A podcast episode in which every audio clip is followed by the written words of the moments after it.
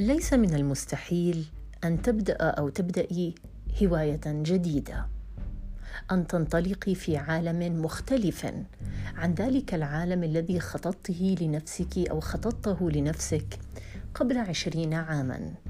لا يوجد سن محدد أو سن معين لبدء أمر جديد، لبدء هواية، لتعزيزها، لتنميتها، لإبداع فيها.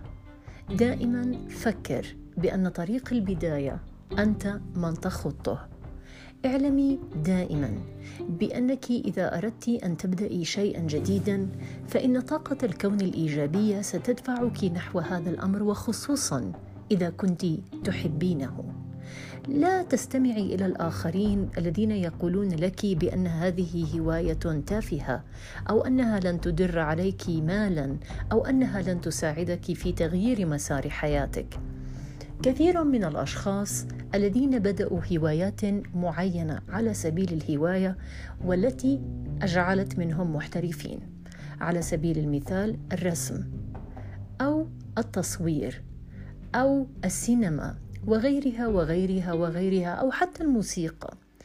أنت أحياناً تريد أن تثبت لنفسك أنك تستطيع، أنك تريد أن تقوم بأمر أنت تحبه.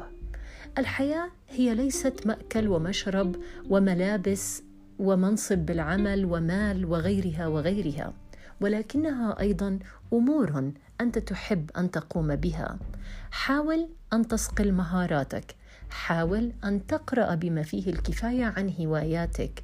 لا تقل بأنك كبير، قد لا تحترف في هذا المجال أو في ذلك المجال، ولكن من الممكن أن تدخل السرور إلى قلبك وأن تجعلي من حياتك أكثر ألواناً. مساء الخير.